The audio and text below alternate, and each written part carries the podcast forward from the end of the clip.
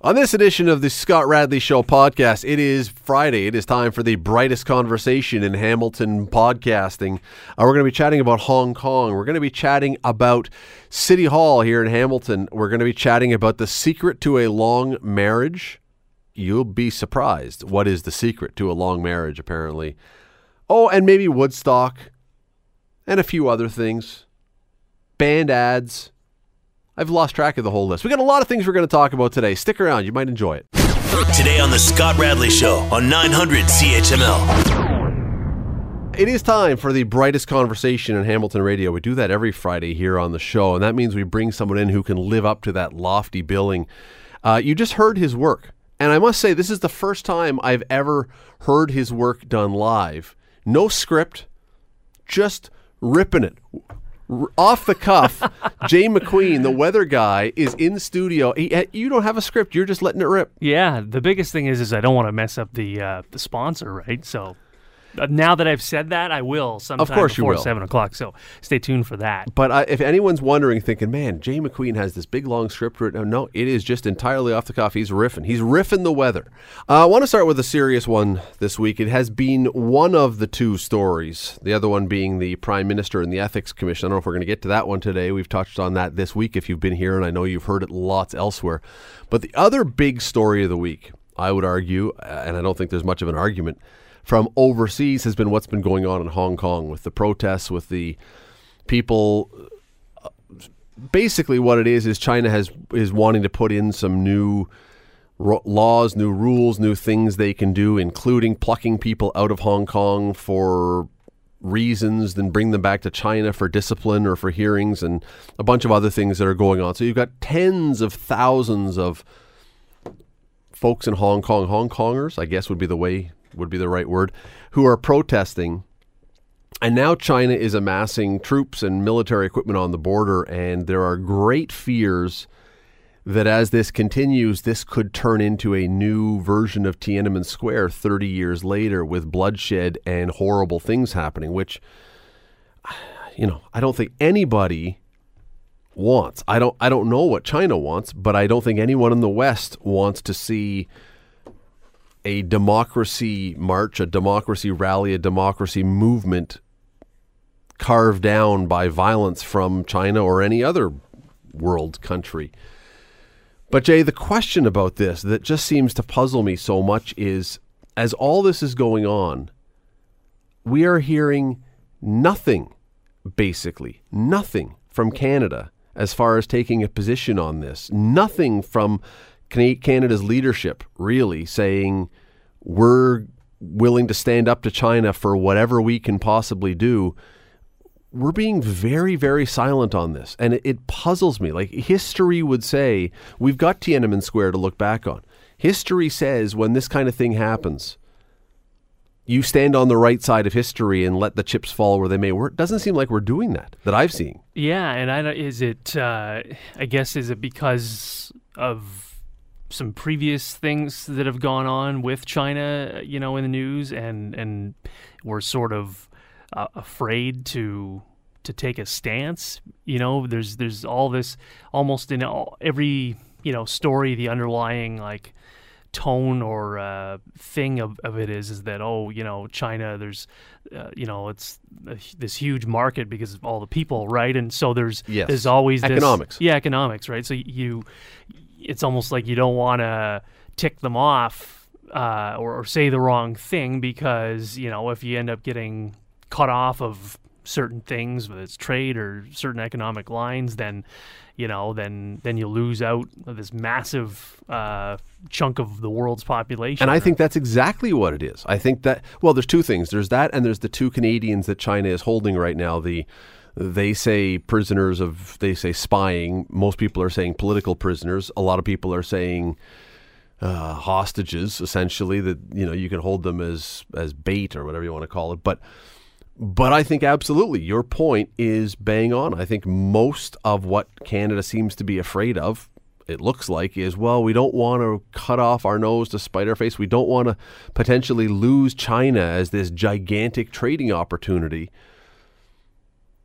but at some point, when you're talking about democracy and a part of the world that is fighting to be free and the potential that thousands of people could get caught up in vi- you know in violence with military operations do you not have to prioritize one over the other? Do you not have to say you know what? That would be bad but we've got to do what's right period even if it costs us? Yeah, I mean, you have to, like you said, there's, you know, you, take a look at history and, you know, you have to do what you can to prevent those kinds of things from, from happening again. And if you stand idly by and don't say anything, then, you know, you're sort of, eh, you know, it gets to the, a certain point and maybe is it too late? And then you say something, right? And so, uh, you know, I think you have to.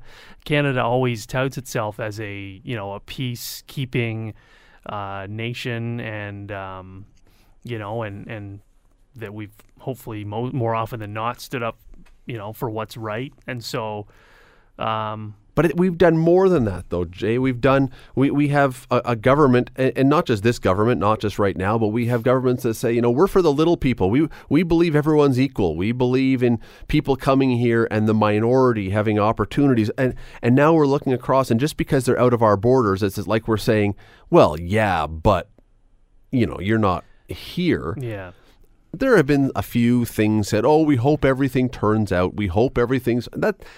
That to me is pfft, it's nothing. Hmm. Now the problem is, Canada is a bug on the windshield of a transport truck compared to China, compared to the states. Well, I mean, we're we're largely irrelevant. It would be largely a ceremonial comment if we were going to do this. Well, it's not even ceremonial. What's the word I'm looking for? Like a, a it would be largely us just taking a stand for Yeah. the sake of doing the right thing. Hmm.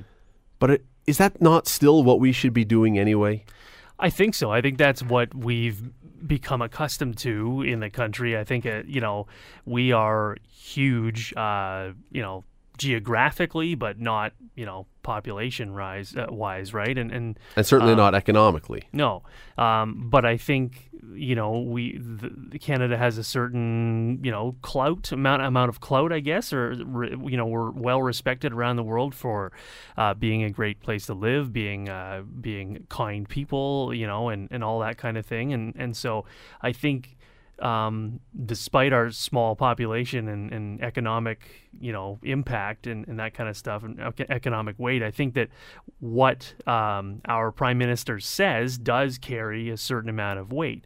And so, you know, I know it's the middle of the summer and he's probably away or whatever, right? And and maybe maybe the thought is is yeah, it would just be posturing. So what really does it matter? I'll let the states take the yeah, hard line let, let on them, do it, and let you know, and the UK let them do it, and, And maybe China will be so happy with us that we didn't get in their way that they'll sign some big trade deal with Yeah. us. To me, that is outrageously cynical, though. That that is, again, we're not talking about some little disagreement here between the people in Hong Kong. You have, first of all, you have. Keep this in mind, and this was pointed out. This is not an original thought. I don't want to claim that I've thought this myself, but someone was talking on uh, maybe on Alex Pierson's show the other day when I was driving home. There are between three and five hundred thousand people with Canadian passports living in Hong Kong right now. Three hundred to five hundred thousand. wow, If this thing goes totally sour, a huge chunk of those people are immediately going to say, "I'm coming home to Canada." Can Canada absorb 500,000? Look at our housing prices right now. Mm-hmm. And Hong Kong is a wealthy area. Hong Kong is a wealthy island by and large. You have 500,000 people, many of them with money, come back willing to spend money on houses. You're an agent as well. Yeah. We have a housing crisis right now. We have housing prices that are going through the roof. You have half a million people come back here looking to buy houses. You think that housing prices, we're not going to have a massive housing crisis on our hands? And that's not their fault. But that goes to why, that's just one of the reasons why we need to be having Canada take a stand on this. I, I, I'm just, I'm just, I'm disappointed that we seem to be posturing. And I get it, economics, trade, all the rest. I get it. It's, it's impactful. But man, we every time there is a world event that we stand on the sidelines, we ultimately get in there and ultimately we tend to do the right thing. But why would we have to wait? Yeah, that's the it's it's it's puzzling, and I think it is just that, you know, probably that reason about hey, you know what, let's let somebody else do it. That that uh, you know a larger uh, country, let them do it. Let them take the take the whatever the is going to come to them, and you know. But I- we- I don't think it's right. the cost when someone says, "Yeah, but look what we could lose. Look what we lose if there's a trade situation, or whatever." When we went into World War II, we lost people. Right? Canada lost mm-hmm. young men, lost, and, and what's the value of that? But we did it because it was the right thing to do. Yeah. I just I hate to think what would happen if today, if the the sensibility of some of the things we think about today had been applied in World War II or World War One, and we go, well, I don't know because we could lose a few lives. I'm not belittling losing lives, No. but it's the right thing. Mm-hmm. You can't you can't let you know you can't let Hitler take over Europe. So you know we're gonna we're just gonna we don't want to lose anybody. So let's We don't let's- have an appetite to lose young men, so we're just going to stand back and let someone else take care of it. yeah I, I'm I'm just so puzzled that we are so slow on this one and so mealy mouthed on this one and so weak looking on this one. It, it- this is one of those things when you look, and again, 30 years ago, this year, 30 years ago was Tiananmen Square. We know how that turned out. We know who stood on the right side of history for that one and how you end up looking. I, Yeah, I, I hope we do better, is what I'm saying. I hope we do better. You're listening to the Scott Radley Show podcast on 900 CHML. Now, if you've been listening to the news throughout the day today, you will know the story that uh, comes out of City Hall today. It's about a guy named Marc Lemire who worked for the city in the IT department. And there was a story a while back. He was, I guess, exposed, or he was, they wrote that he had been a member of the now defunct Heritage Front, which some describe as a neo Nazi group. However, you want to describe it is fine. I won't take issue with that. That's you can go look it up and decide what it is. It's a it is a a a group that certainly questions can be raised and should be raised about. Anyway, so this guy was an IT worker at the city. Uh, this this revelation about his past and running a website that um, apparently in the, an investigation was done and and as I understand it. Um, he had kept this website up, hadn't really been adding to it, but it was just sort of maintained a little bit uh, on on under the idea of freedom of expression, pointing out examples of freedom of expression. It's it's a complicated story, but anyway, he was accused of either being a, a white supremacist or anti-Semitic, whatever. A- Again, you can read the story and see what it's a, it's a difficult piece. Here's the thing, though. So today they announced that by mutual consent or by mutual they've mutually agreed to part ways. He's no longer working for the city. And the reason is the city made the decision, and here's the quote His off duty activities and associations did not reflect the culture, values, and beliefs of the city.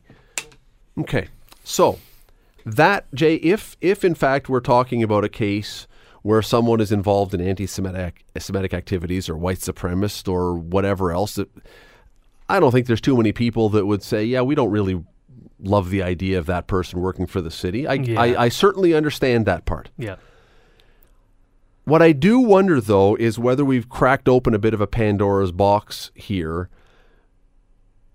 Because what else could be? Some people have mentioned, well, this is the start of a slippery slope. That if you have someone now who has some activity that may not align with everything that everyone in the city agrees with, and someone complains about it, what happens to you? Again, I understand this is the extreme end of the curve. Yeah. Th- th- right? So this Yeah. is but slippery slopes start with a an extreme end of the curve usually. Sure.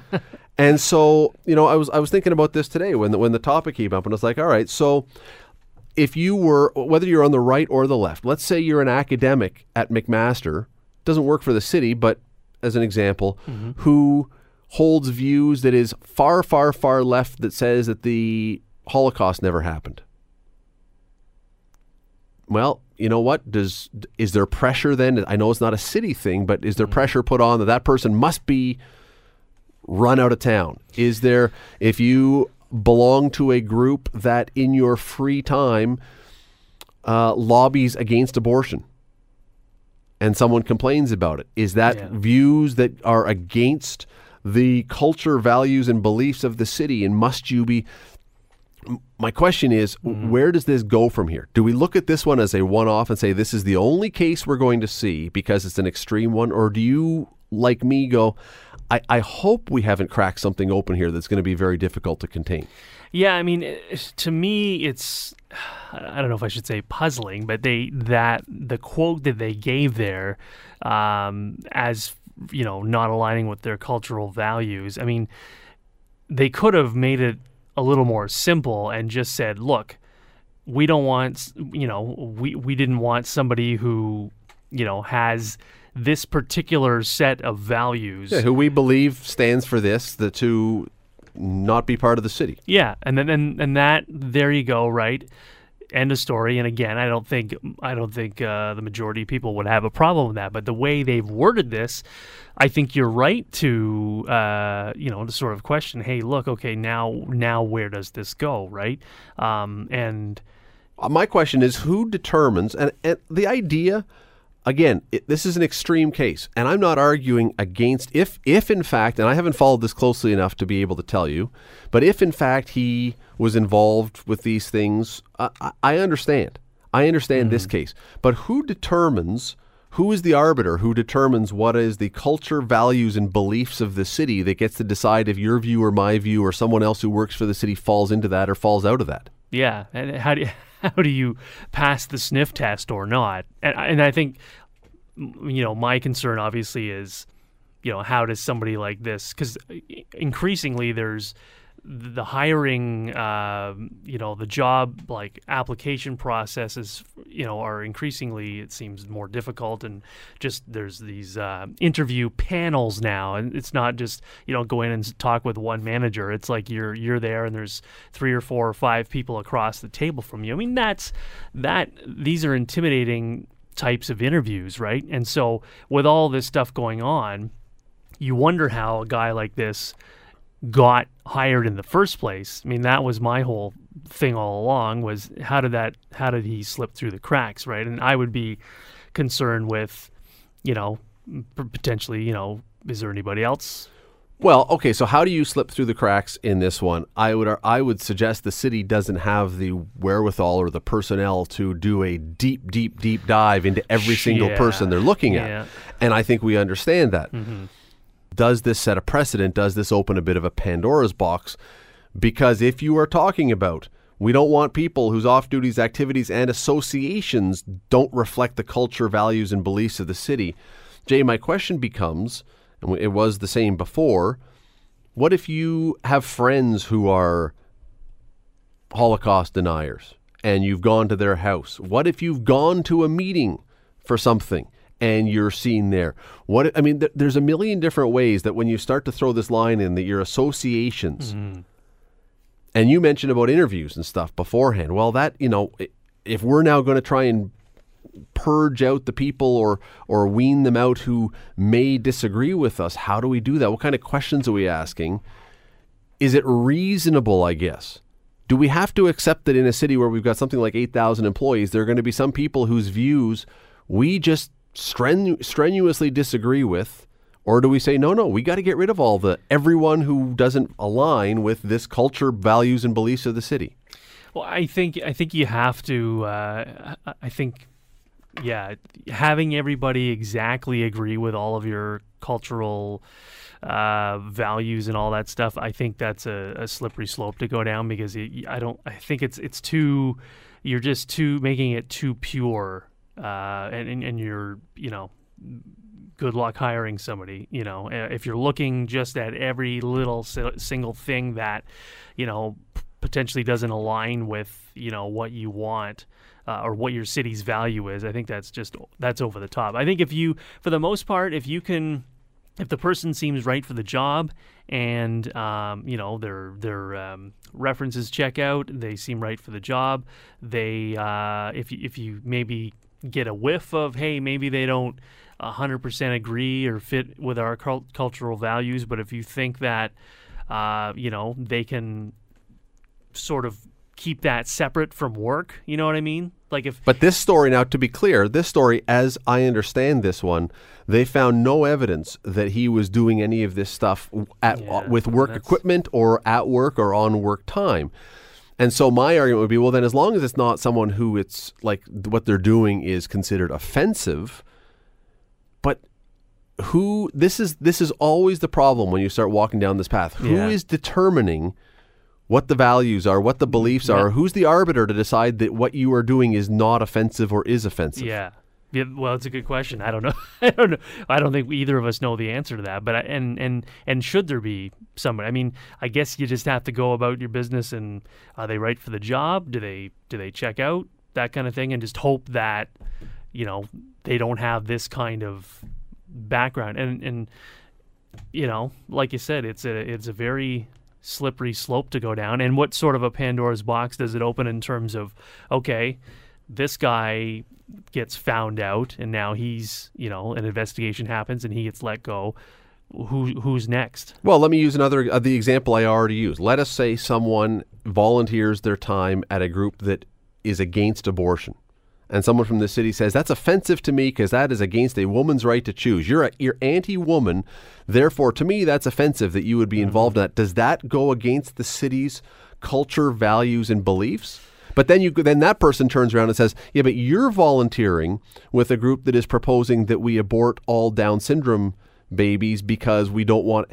Is that against the city's values and? Yeah. and who's deciding? And I'm just using one example, but you can see you can you can open up this massive mess oh yeah this is if the story as i'm reading it if all the information in these in this story is coming out this is a reasonably and it's still complicated but relatively a reasonably simple one to do the problem that we have now jay and everybody knows this who's listening everybody is offended by everything now yeah and I point at you and say, You offend me. And then you point at someone else and say, They offend me. How do you wade through all this stuff when it's not quite as crystal clear or easy to handle as this one? yeah it's it's tough i mean it's people have freedom of speech they have the freedom to believe what they want to believe and you know and, and like you said the problem is is that there are people who who get offended by you know perhaps somebody's belief and it may not even be uh,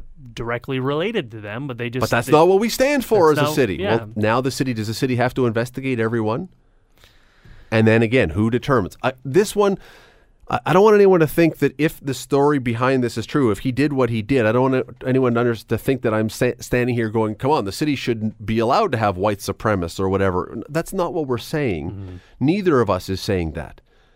What we're saying is this. Be, I, I hope that this has not created a precedent that less egregious ones now get thrown out there because somebody complains and then we apply this standard. They don't reflect the culture, values, and beliefs of the city. Then what? You're listening to the Scott Radley Show podcast on 900 CHML. Jay, you have been married for how many years now? It is, I guess, in December coming up. It will be 2012 to 2019. That's what, seven years? See, I, I think if Jen is listening, she would have wanted a quicker answer than that. Probably, but uh, But you okay, but you got the dates right, so that's Yeah. all that matters. yeah. So, what would you describe? You're married seven years. You're, I mean, I hate to ask because you could be right in the middle of the seven year itch. I'm assuming you're not. But what No. would be your advice, your secret to your successful marriage? Because I know you guys have a successful marriage. What is what, what's the secret? Secret to success. Um, I would say that uh, I think probably that you have to um, see my job uh, being a realtor and doing weather. I I'm home. Uh, I would say I have a lot more involvement with the kids than maybe the average dad does. Uh, and so I think we share pretty evenly a lot of the um, duties with, with our kids who are uh, two and a half and five. Uh, so I think that that uh, probably is a um, is a, is a really good thing because All right, so split the household duties. yeah. Split See, I thought when you said you're home all the time, I thought you were going to say, I make sure that I get out of the house so she has some quiet time. but your No. answer is way better. Um, the other things too. We we uh, tr- generally try to do. Um, I do a uh, like a guys fishing weekend in the fall, um, and uh, Jen and the girls they do their own girls non fishing weekend at a cottage. Um, so you know, uh, you have to do. You, you have to still have Interests. interests, right? Um, I, I feel good. like I don't I don't know why I need to say this, but I feel like there are couples out there where you know the the one spouse would would go away, but then not want the other one to go away, or or something really stupid like that, or and demand the other one come and do what they are interested in and that they hate it or whatever else. So yes, I'll tell you why I ask. Okay, Because there's a couple that is about to celebrate their 67th wedding anniversary. Mm-hmm. They are based out of Washington State. And their name is Francis and Rosemary Clontz. Clontz. Clontz. I mean, the name doesn't roll off the tongue, but yeah. they clearly know what they're doing because they've been married for 67 years. Yeah. 67 years now. Wow.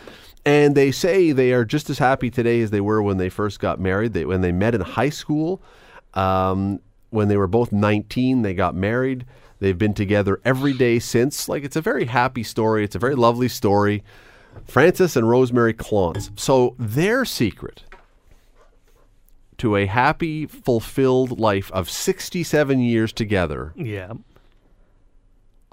They have worn a matching outfit every single day of their marriage. What? Come on. every single day. She lays out the clothes and buys a pair of whatever. So there's the picture that is shown with this. Um, not that one is they are both wearing a shirt that has a letter embroidered on it, and it's the same color, same pattern. Same. When I say matching outfits, I mean matching outfits, like you would have with like kids who were twins, where they decide you're going to like ruin the kids by making them the same person. Yeah. Yeah. R- Rosemary and Francis have worn the same matching outfit every day for 67 years. That is just that is the weirdest thing I've ever heard. It's Now- just so bizarre. Uh, okay, so a couple things. First, I'm hoping that back in the day when Rosemary was still young and taut, firm, and wearing, you know, I hope she wasn't wearing hot pants, that Yeah. Francis also had to wear the hot pants, well, yeah. the jorts. I mean, there's a lot of you know, nowadays. It's uh, there's a lot of uh, tights and you know yoga pants. You Yoga imagine pants. Francis having to wear the Lululemons? Yeah. Because Rosemary has put on a pair of Lululemons and Francis is crammed into these things. yeah, I'm I'm I'm not sure that this would be the advice that I would give to my kids as they No. when they go off to get married to say, you know, every day wear exactly what your wife wears. I mean, or what, your husband what wears. bearing does that really have on on anything happiness related? I, I don't understand what. Well, I mean, it would be. It, it would, you maybe would get a chuckle. It's togetherness, but it's just. Oh man. You know what this sounds like to me? See, he's. I think when they give this answer, and I'm willing to bet you because it's a it's a written story I'm looking at here, so I can't see who's actually doing the talking. I'm betting it's her, and I'm betting that's the real underlying secret to the happiness. Just do whatever she says. Rosemary wanted matching clothes. Yeah. All right, matching clothes it is, and that's the secret to 67 happy years wife. of happy. There you Happy go. life. There, There you go. is. Rosemary. Wa- I mean, what happens when Rosemary showed up with some outfits that Francis would say, "I'm not wearing petunia patterned blouses," Yeah. Like a. or maybe Yeah. he just said, "You want petunias? Petunias it is. Out we go." Yep. And They've got to be in the Guinness. There's got to be a Guinness Book of World Records uh, page in there just for these people. well, like who would think ever? of their shopping expeditions? Do you have that in man? Do you have that in female? Do you have that in a dress? yeah, What about bathing suits? yeah. How does like maybe they never swam? Maybe they swam nude. That was Maybe they- matching. That's matching they- birthday suits. Maybe they skinny dipped. Maybe. Well, that would match. Yeah. That would match. I don't know, but I'm not sure that. I'm not sure that if I was now, I'm I'm married 26 years now, and I'm thinking. I mean, we're uh, only a third, roughly, a little more than a third of the way to Francis and Rosemary Clontz. If my wife had made me wear the same thing as her every day, I love her. Does wonderful things. But if she had told me I have to wear the same thing as her every day, I'm reasonably confident I would have the opposite story to Francis and Rosemary. Yep. We would have been separated a long time ago if that was if that was the one rule that she had put down. I, I would have had a very hard time with that. I would, yeah, I, I can. And see that would be the only thing that could ever cause us to separate. But that would be it, I think. that would be the is one. the yeah. I'm sorry, honey, you have to wear the you have to wear the sleeveless floral patterned undershirt thingy today. Man. You're listening to the Scott Radley Show podcast on 900 CHML. Jay McQueen. This week, this right now, I I, I got two stories to tell you. Uh, right now is the 50th anniversary of Woodstock. As we speak, Wow. 50 years ago, they were on the hills of Max Yasgur's farm, all 400,000 of them dropping acid and smoking dope and doing whatever else they were doing and listening to some music. Yeah. And you've probably seen that very, very, very familiar picture of the couple wrapped in the blanket th- in the morning, hugging, and that became the cover of the Woodstock album. And it kind of became the iconic photo of Woodstock. Well, this week I learned that that couple is still together 50 years later. Oh, wow. Uh, their name is Nick and Bobbi Ercoline. And I did a little digging and I found a phone number for them. No and way. I called them up and had a lovely chat with Bobbi Ercoline, the wife. Yeah. And I asked her, this was on Tuesday, I guess I spoke to her and asked her if she could come on the show. Thought it'd be mm-hmm. fun to talk about Woodstock and all the Yeah. rest. She was a lovely lady, very polite, very friendly, and apologized profusely because she says in the past two months, take a guess how many requests for interviews. Now, these are just a couple that had a photo taken during a concert. guess how many interview requests they have had in the past two months? Oh, 50? 1,200. Oh, wow. and they've done something like 260 interviews. So me thinking how clever I was, clearly not. she goes, "Had you called three months ago, we could have done it." I was like, "Who was thinking of Woodstock three months ago?" Well, yeah. Anyway, clearly there is a huge amount of interest in this, uh, a huge amount of interest in this. Anyway. Oh, and there was a radio station today that I stumbled upon. I saw this story and I went listening for a bit. It's an online radio station that was playing Woodstock as it happened. Oh, neat. All weekend this weekend, you can go on and hear it as if with the announcements off the stage and everything else. Anyway, so I was alive for Woodstock. Mm-hmm. You weren't. I was born in 1980, so no. No, you weren't. But here's the question about Woodstock because so much has been made about this leading up to it and Mm-hmm. this weekend and everything else. As someone who wasn't there, I was not there. Do you look at Woodstock as something that you understand that it is a seminal moment in a generation? Or do you look at Woodstock from what you know of it and you go, come on, you're just making way too much of a concert?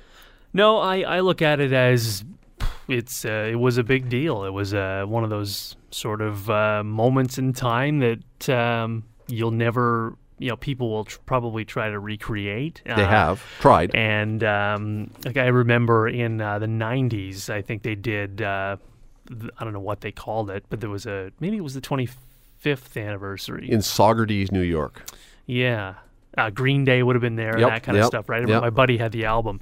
Um, so, you know, I think that that anniversary to me brought the the the original Woodstock sort of painted the picture and the video the the imagery of it all um, did a good job of it. Yeah, I, I, I certainly um, I don't I don't know if I want to go as far as to say I respect it or, or whatever. I mean, but it's one of those. I think it's there's those those things that happen that just um, you know no one's ever quite prepared for exactly you know how uh, how big of a moment it actually is going to be, and then uh, you know and, and See, that's that's your point right there. Is they have tried to rec- recreate this. They Mm-hmm. did the Saugerties one. They've done other ones that intent. They tried to do one for the 50th this year, and it failed. The whole point of moments like this, the whole point of moments that we remember in history, is that you didn't know they were going to happen. Yeah. That, that's my belief about it. That if Yeah. you plan for a moment, it never can achieve what the moments that you didn't know were going to happen are like. Yeah. If you, if everybody knew JFK was going to be assassinated on November 22, 1963, you would have had millions of people down lining the street in Dallas and it, it wouldn't have been a surprise. It wouldn't have been moments in history that we remember always, to me, have to be a surprise. Yeah. yeah. Always. Yep. I mean, you look at the biggest, obviously, this is different, but sports moments, right? Those are not planned. Those things just happen. It's, you know, Well, Paul Henderson, yeah. right? Again, before you you were born, but for a lot of people listening, they think of Paul Henderson.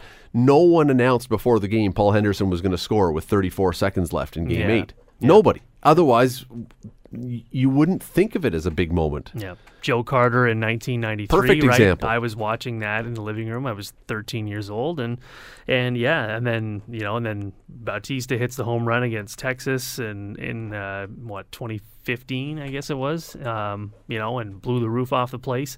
So you know, these things are spur of the moment things, and you you can't. Uh, that's what's so so special about them, right? I do look at Woodstock though when you see the people reflecting on it and talking about it lovingly and all the rest. And it was it was described as what three days of peace and love and music. I think was the uh, was the catchphrase that was. And on that front, um, you know, people who were there still talk about the fact that there were no fights, there were no arrests, there was nobody who was hurt, there was all this stuff. So it achieved what it was trying to. But in ni- in 2019, if you said what we're going to have is a giant concert where almost everybody is going to be stoned, we're going to be dropping acid and whatever. Do you think that the same people who are there, who were there then, if you brought them to 2019 and said your kids are going to that, you think they're going to go, oh, sounds terrific, send them. Yeah, that sounds great. Or do you think they would go, uh, you know, doesn't sound quite so good in retrospect? Yeah, I mean, I, I think that uh, there would be a lot of that saying, yeah, maybe it's not that great of an idea. And it, even to me, like the big crowds like that, just for example, the the Raptors victory parade. You know, I mean, just the lack of just you know just so Chaos. many people right the lack of you know people complaining there was no water and there wasn't en- weren't enough bathrooms and you know what did you expect but you know so But that falls into the same category because nobody thought there would be that many people. That's Yeah. what made it special and memorable. Yeah. That and I'm I'm telling you, 10, 15, 20 years from now, anyone who was at that Raptors parade is going to be talking about it maybe not exactly the same as Woodstock, Mm-hmm. but in the same tones. Yep. And I, yeah, I, I think that, uh, you know, to me, as, as I get older, I, these kinds of events with, you know, people shoulder to shoulder to shoulder appeal to me less and less I mean, because I just rather, you know, and because you can, with, with, with the media and social media, you can sit at home and, and watch it or watch it wherever you are. Right. And, and I, you know, you don't have to, you know, be right there and, ex- and experience it. I. I go back to the surprise element. I, I was at the SARS concert in Oh, yeah. 2003, Yeah. I think it was now, something like that, in Toronto at, uh, Downsview. And there were as many people at that concert as there was at Woodstock. But you knew ahead of time, based Yeah. on ticket sales and stuff, that there were going to be that. You knew you were going to have this massive crowd. And you knew what it was all going to be about. And it was just for a day, and it wasn't. But nobody talks about that concert in the same breath, in the same manner as they do about Woodstock, because No. the surprise element of it. And I, you know, look, I, I, I can be very cynical. I know I can be cynical, and I can look at Woodstock and go, look, it was just a bunch of kids getting stoned, and you know, eh, I don't know. I, I I'm not sure I want to just reduce it to that because clearly there's something more to it, even for someone who wasn't there. Clearly there Yeah. had to be something more to it. I feel like to a certain extent, a lot of these uh, music festivals that are, um, you know, maybe not in a in a stadium in a in a big city, right? Like that now, Burl's Creek is the place to go. Uh, it used to be Molson Park and Burl's Creek, and and um, you know, and I think there's other other ones in the states, and um, so I think, you know, that has sort of spawned you know a new generation of not trying to emulate that but just you know hey Well, I think that's emu- I think emulate. I think I guess everybody say wants that, to recreate Woodstock. Nobody can. right Nobody can. And I don't think, yeah, to me, I don't, I wouldn't want necessarily to recreate, you know, whether it's with the lineup or just the lack of facilities, or but just being outside, being that kind of a venue. I think that's what they're, you know, they they're aiming for, right? It is. It is funny because there is a new documentary on Netflix about Woodstock, and I think it was made by PBS or it was first on PBS. It's now on Netflix. Anyone who's got Netflix can go watch it. It's about an hour and twenty minutes or something. It's very interesting. And again, what sort of gets lost in the warm, sepia toned, happy memories of Woodstock is they didn't have enough bathrooms. They didn't have any food. They had no water. They had now we all remember the everyone remembers the mud, the stories of the mud. Yeah. Uh, people were almost getting electrocuted. The, the, the, the one of the stories was that during the rainstorm, some fifty thousand volt line became exposed, and it Oh, could have gone off, and we could have had like hundreds of thousands of people electrocuted on this Oh. field. Like there's so many things about it that weren't really probably as pleasant and pleasurable as you know nowhere Yeah. to nowhere to bathe, nowhere to get clean. Yeah. Um, my th- for me, one of the things that I learned from that that uh, documentary that I didn't realize. I mean, this is in the middle of the Vietnam War, and everybody there pretty much was against the Vietnam War, and suddenly you see U.S. mer- military helicopters hovering above and descending, and they're all th- they're all saying. We're under attack. They're coming to shut us down. They were bringing food because everybody there had nothing to eat. It was the military. Hate to say it, it was the military that they hated so much that was mm-hmm. providing them with food. Yeah.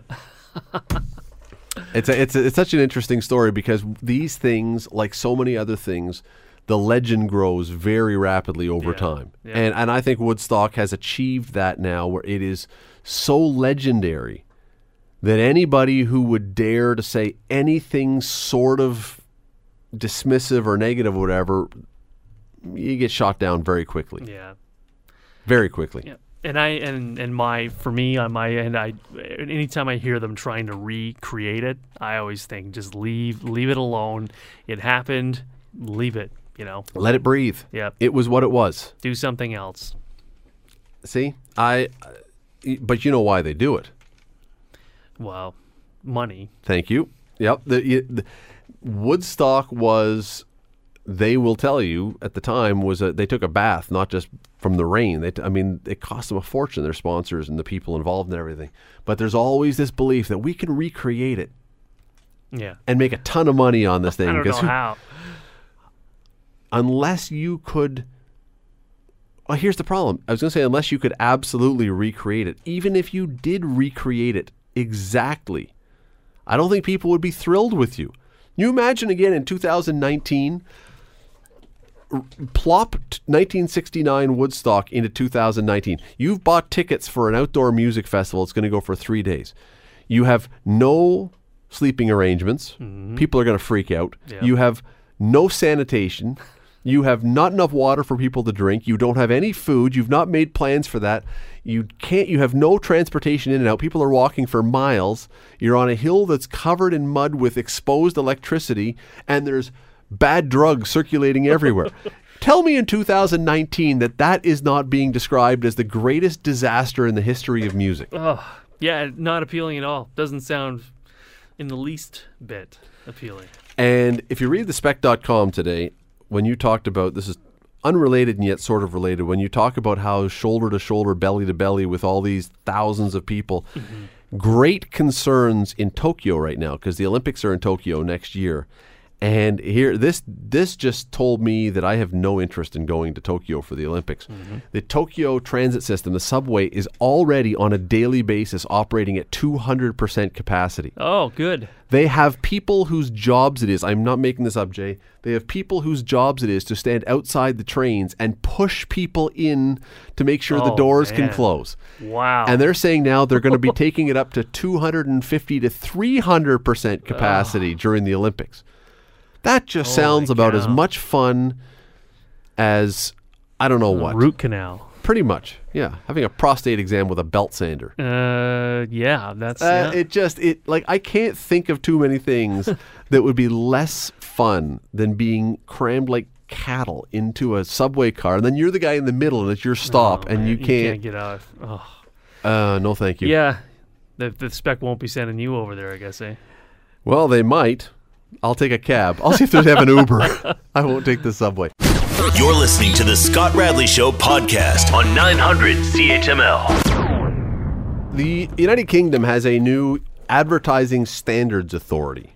That's what they call it. Advertising standards authority. And what this group, uh, best I can tell, their entire reason for existing is to watch commercials with the most unhumorous eye. and if anything could possibly offend anyone in any commercial that's going to go on the air, it gets not allowed to be shown. So, reason I bring this up, there are two commercials, one from Philadelphia cream cheese and one from Volkswagen. So, you know, not small companies, big multinational companies. The Philadelphia cream cheese ad shows two fathers, one who puts a child down, I guess, on a conveyor belt in an airport and, you know, gets distracted and the and another one involves a woman for Volkswagen uh, that they describe as the, this shows the woman being delicate or dainty because she's not as handy, I guess, around the car. Anyway, both these commercials have been banned from showing in England, in United Kingdom. Do we do we want this? Do we need this kind of thing to have some company that tells us, you know, anything that possibly could be somehow maybe potentially offensive to somebody? Nope. Got to stop it. They're taking the fun out, and I, not I don't I don't know. I, I now I'm sounding like it's you know if somebody is slighted or you're you know could be offended or is made fun of, then you're you know that's that's the only reason you can have fun. It's not. Um, but but no, come on, like you know have common sense when you're when you're putting the, the commercial together and, and but no I don't think we if somebody and then if somebody complains there's proper channels that that goes through and and um, you know maybe look at it then but do we really need to be previewing everything and looking for every little thing just to to, to see that if you know something could offend somebody like Don't we already have a system for this? It's called capitalism. if Volkswagen makes a commercial or Philadelphia cream cheese makes a commercial that is offensive to a lot of people, people will respond with their wallets and punish them for making those commercials and for doing something that offends them and they'll pay the price for that. good point yep exactly right And yeah. and we've seen things before when people have taken action many times. People have taken action against companies for things that they find offensive or whatever else. yeah I just I look at this and I think, you know, I haven't seen the ads. I've only seen the explanation. I can't find the ads anywhere. There's well, the, the Philadelphia cream cheese one was on here. The other one I, haven't been able to see the Volkswagen one, but it is the the one with Volkswagen. The complaint alleged the ad perpet, perpetuated harmful gender stereotypes stereotypes by showing men engaged in adventurous activities in contrast to a woman in a caregiving role. So again, as I, I read this thing, it was not a belittling thing where it was like, you mm-hmm. know, mom can't drive, lady can't drive kind of thing. Although, I mean, honestly, if if we had a joke about a woman driver, is it any different from jokes we have about again guys doing things stupidly? The guys can't cook or whatever else. Yeah. I mean, like it's it's based on a stereotype. It's yeah but it doesn't sound like it was truly offensive and yet we have reached a point apparently where not only are you not allowed to be offended by anything but we ha- now have to anticipate that you may be offended. Yep. Because you could be offended by this and therefore you're not allowed to and it's not even that well we'd like you to change you're not allowed in the United Kingdom to show this commercial. It is now a banned commercial. Which Yeah. you know what that's going to do make everybody want to go and find it online Well, now yeah, exactly. So you know, when you're looking for it, look at the one that has all the you know 10 million hits, and that that'll be the one. So does this not, and this is the irony of this whole thing, does this not tell every single company what you should do? Make a commercial that is going to get banned yeah. so that it gets in the news so that everybody, you can save your money. You don't even have to buy the time on Yep. television. Throw it up on YouTube and everyone will go and look to see your commercial. This is the irony of people who want to ban stuff is that it never works. Never works. yeah. Exactly right. Anyway, Oh, uh, you can find both these ads online, by the way, if you go and look. Um, just type in Philadelphia cream cheese banned ad and Volkswagen banned ad, and I'm sure that uh, the United Kingdom's what, did we call this thing? The uh, watch the ad watchdog, the Advertising Standards Authority. I'm sure this will thrill them to know that their banning leads to many, many, many, many, many, many more views than ever would have seen this otherwise. Oh, man. Yep. the Volkswagen and Philly cream cheese will be thanking them.